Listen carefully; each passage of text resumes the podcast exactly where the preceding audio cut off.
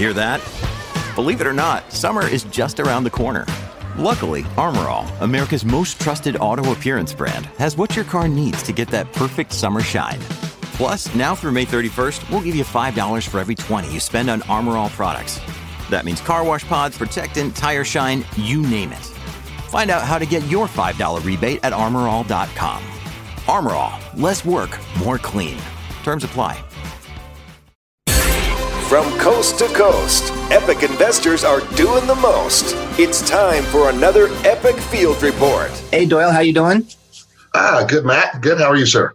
Very good, thanks. Hey, I noticed your big win on Follow Through Friday inside of the Epic Pro Academy's private Facebook group. So, first of all, congratulations. Thank you. Thank you. You bet. I just want to ask you a few questions about it, and just want to start with how did you find this? Actually, let me read the post first, so everyone's sure, on sure. the same page.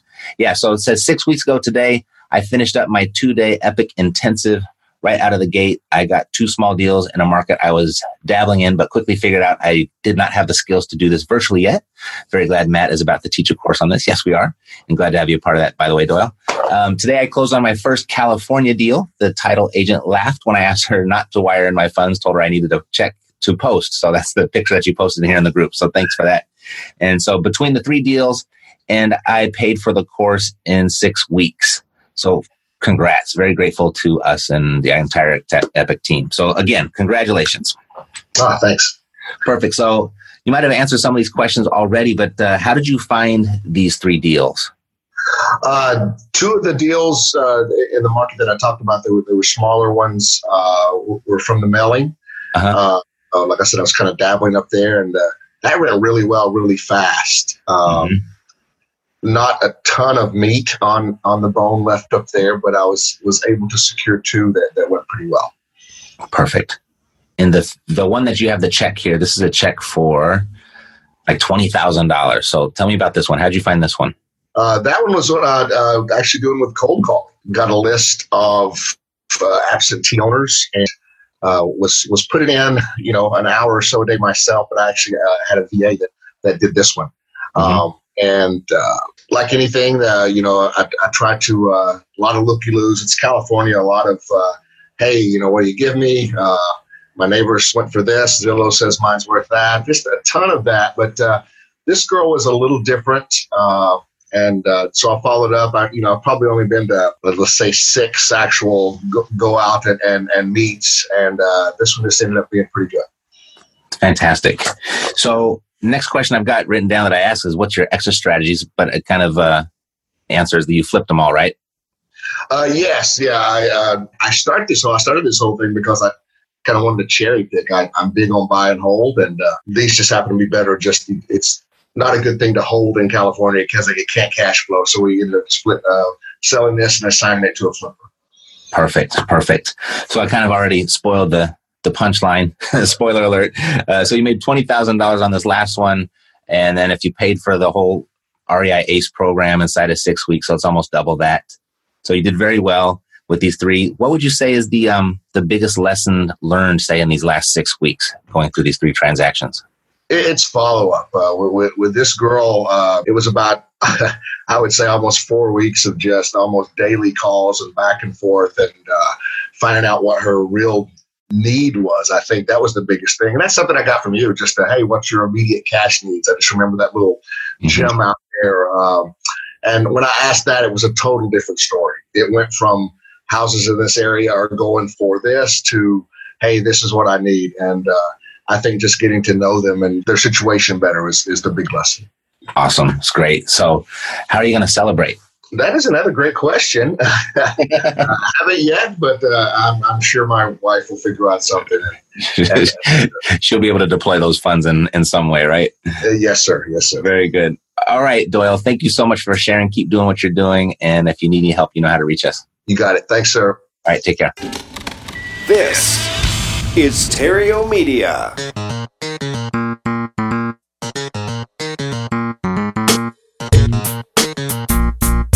Success in real estate has nothing to do with shiny objects. It has everything to do with mastering the basics. The three pillars of real estate investing attract, convert, exit. Matt Theriault has been helping real estate investors do just that for more than a decade now. If you want to make money in real estate, keep listening. If you want it faster, visit reiace.com. Here's Matt. Hello and welcome to the Epic Real Estate Investing Show, where we meet here each and every week to help everyday people escape the rat race using real estate.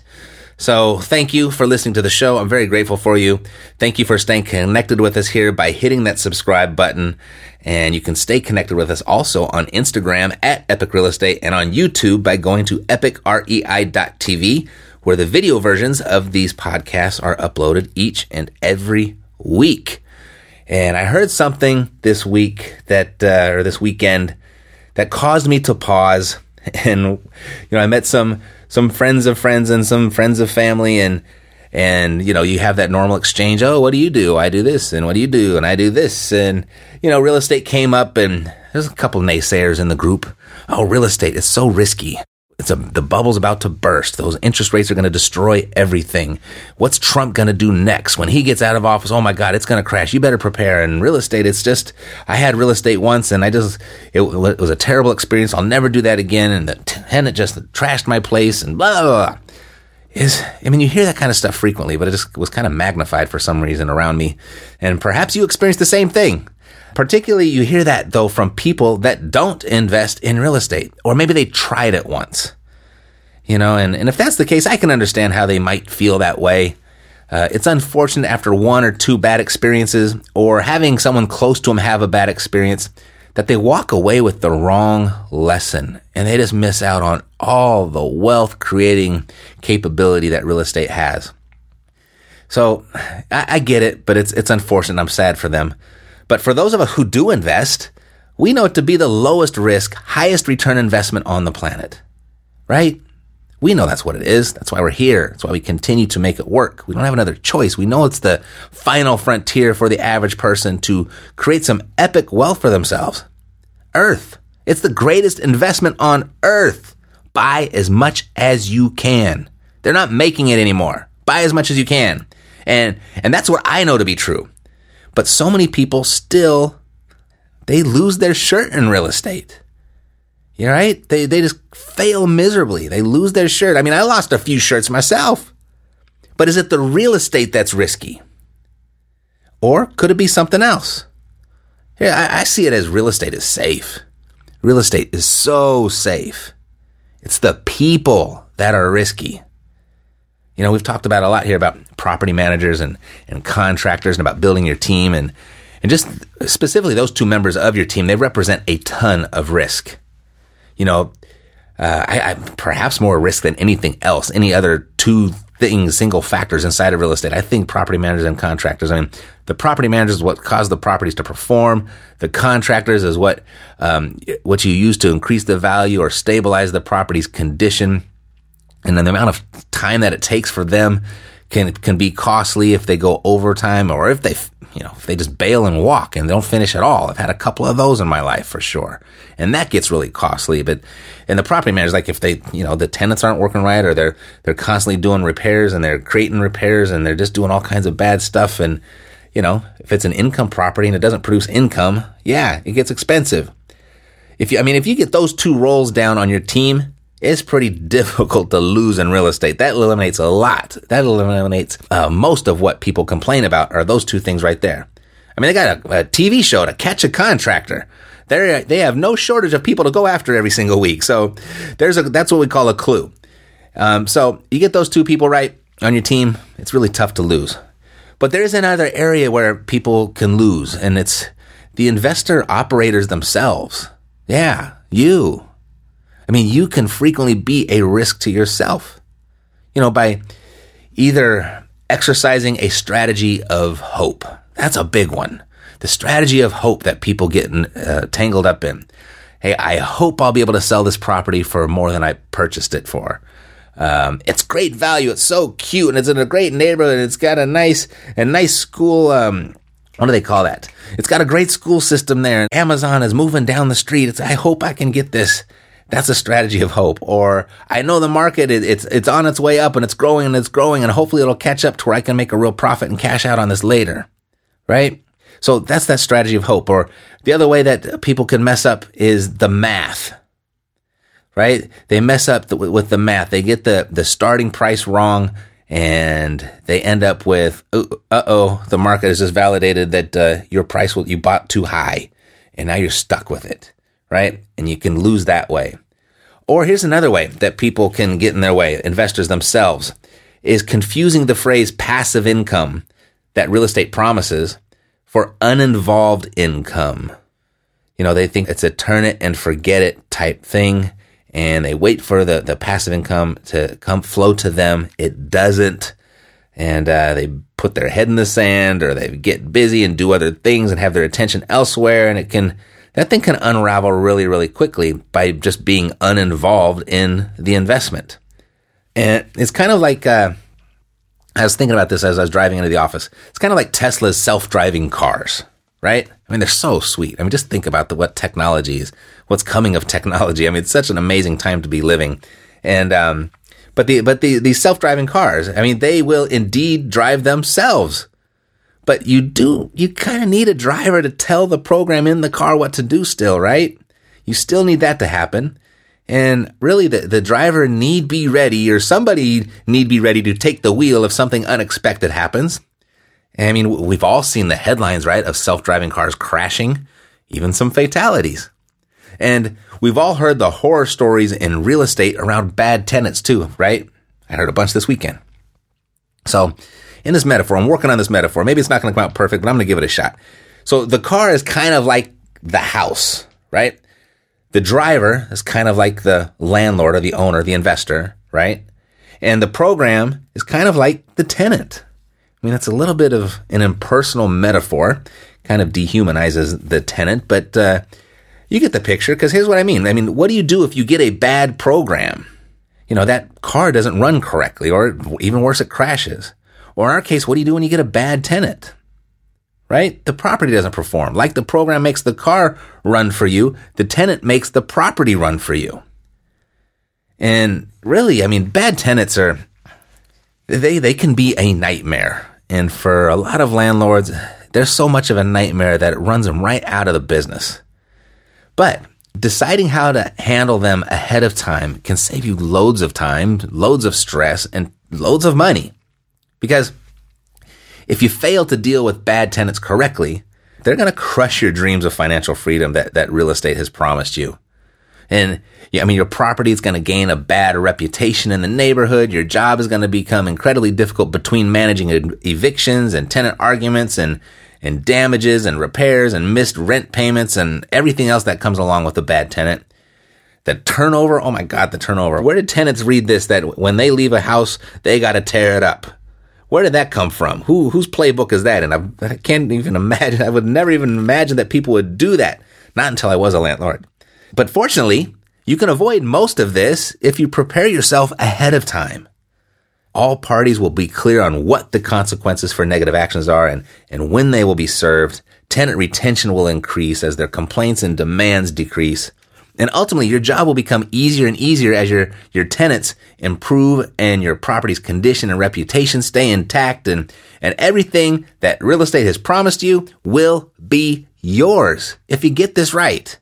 So I'm going to give you seven steps to help you get this right. Seven steps to help you deal with bad tenants. Okay. Uh, step number one, be intentional about your first impression. So to be a successful landlord, you must be both friendly and firm. I mean, if you aren't friendly, people will be reluctant to sign an agreement in the first place. And if you aren't firm, you might find yourself being walked all over when the rent is due or when repairs are required. Your actions must reflect how you'd like to be treated in the future. Okay. So be intentional about your first impression. Number two, perfect your screening process. Yes, perfect it. You need to get this down. See, with a solid and consistent screening process, many bad tenants can be avoided altogether, just right there. So conduct a thorough background screening check to check on your tenants' rental histories, their past employment, their credit. Speak with their previous landlords if you have any concerns. Um, look into the car that they, they drove up in. If their car is a disaster, likely that's what your house is going to look like as well. And when a potential tenant tours a unit, this is your chance to interview them and make your best judgment about their character. And don't abandon your intuition there. If it doesn't feel right, it probably ain't right. And then finally, request that they complete their application at the showing. Avoid letting them take it home to finish, as this allows enough time for them to, you know, fabricate answers or create false references. Okay, so that's number two. You got to get your screening process down. Number three, protect and prepare yourself. Set yourself up for success. First, take photos and videos of how the property looks before getting a contract signed. Make sure that they have uh, those pictures have timestamps. This is going to help you avoid disputes when it comes time to return their security deposit. Second, get everything in writing from the very, very beginning. Make sure that the, the lease agreement is accurate and customized to what was agreed upon with the tenant. And then third, use certified mail for all important notices. I mean, you never, you'll never have to hear another tenant claim they didn't receive a crucial document. And lastly, familiarize yourself with the renter's protection laws. They're a little bit different in every state and, and have a qualified attorney picked out ahead of time so you don't have to go Google for a random one at the last minute. Had a situation where I had to make a hasty decision in picking up um, an attorney and it's, I don't know, it hasn't been the best experience. And so get your attorney ahead of time. All right. So that's number three. You want to uh, protect and prepare yourself. Number four, handle damage appropriately. Handle damage appropriately. So by taking photos and videos of the units before signing contracts, you've already given yourself really a huge head start there. Now, when a tenant moves out, all you need to do is take an after set of photos and videos and the damage caused by tenants. It should be very, very clear. Also, make sure that you have a property insurance policy designed specifically for landlords. And it's a really good idea to require renter's insurance from your tenants as well. And finally, keep up uh, on your end of damages too. So replace broken appliances and repair weak and leaky roofs between tenants. Because broken down apartments, they can lead to high tenant turnover and it can build to, uh, can build resentment. And you can by trying to save a few pennies and not fix everything, you know, that could uh, build some resentment with your tenant and then uh, it can kind of snowball and get out of control really quickly there.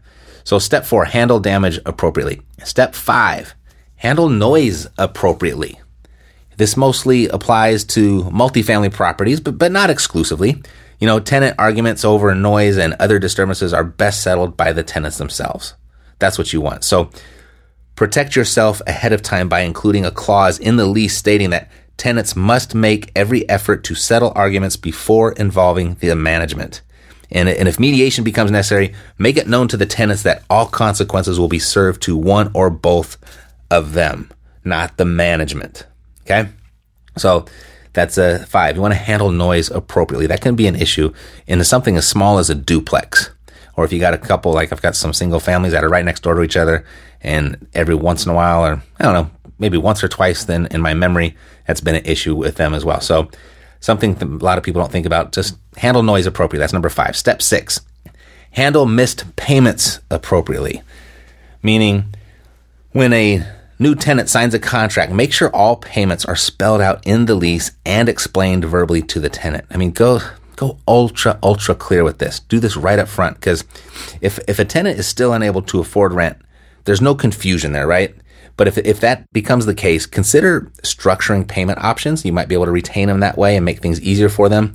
Because if they understand it up front and it, they're unable to fulfill, there might be something else going on that's not necessarily has something to do with their character. So consider structuring payment options because nobody wants a vacant property.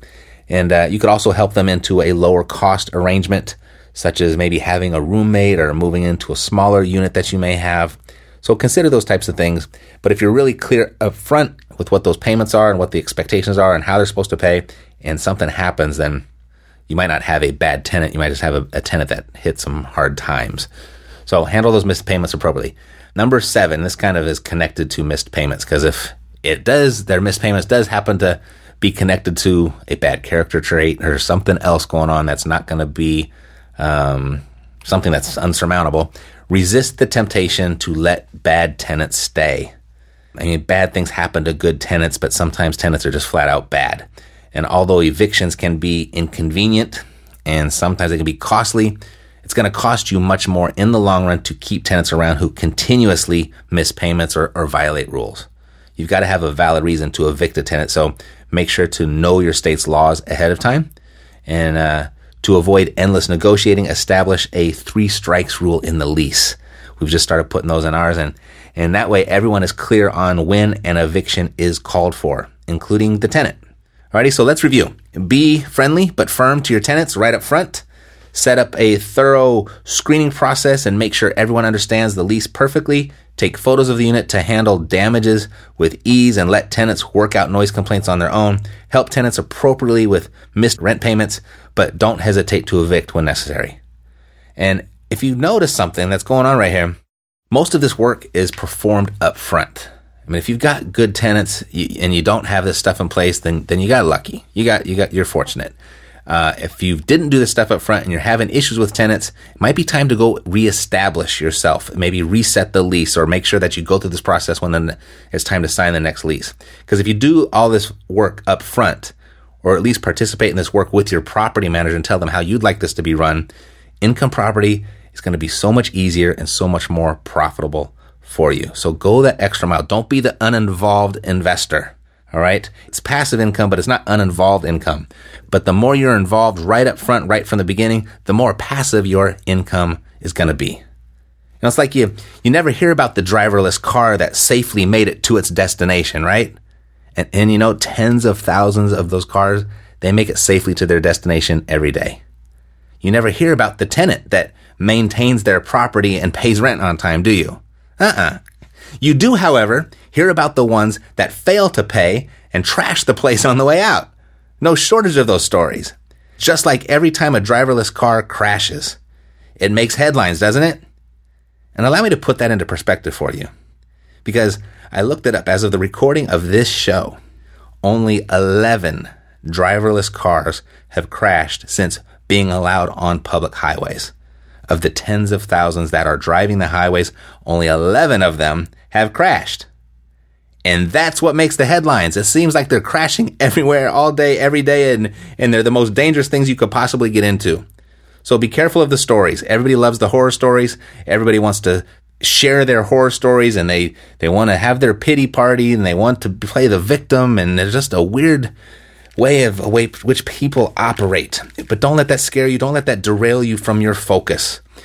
And, you know, there's a lot of different things about real estate today was a little bit focused on tenants. It's something that we've never really talked about here on the show. In fact, well, we might have just recently, uh, with one of the episodes with, with Matt Andrews, but one, this is like our second one in, in almost nine years. So something to consider because the real estate, that's the safe part. It's the people that are risky.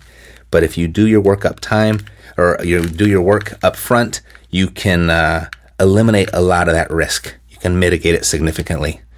So if you want to do deals, if you want to build wealth, stay tuned here each and every week. We hold nothing back. We give everything away for free.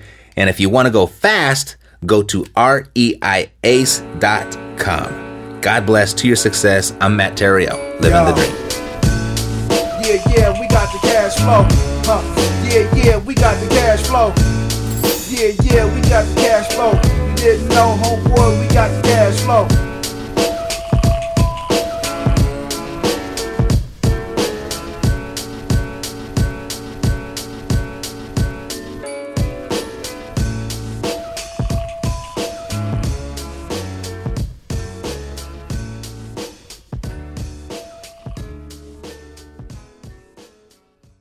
This podcast is a part of the C Suite Radio Network. For more top business podcasts, visit c-suiteradio.com.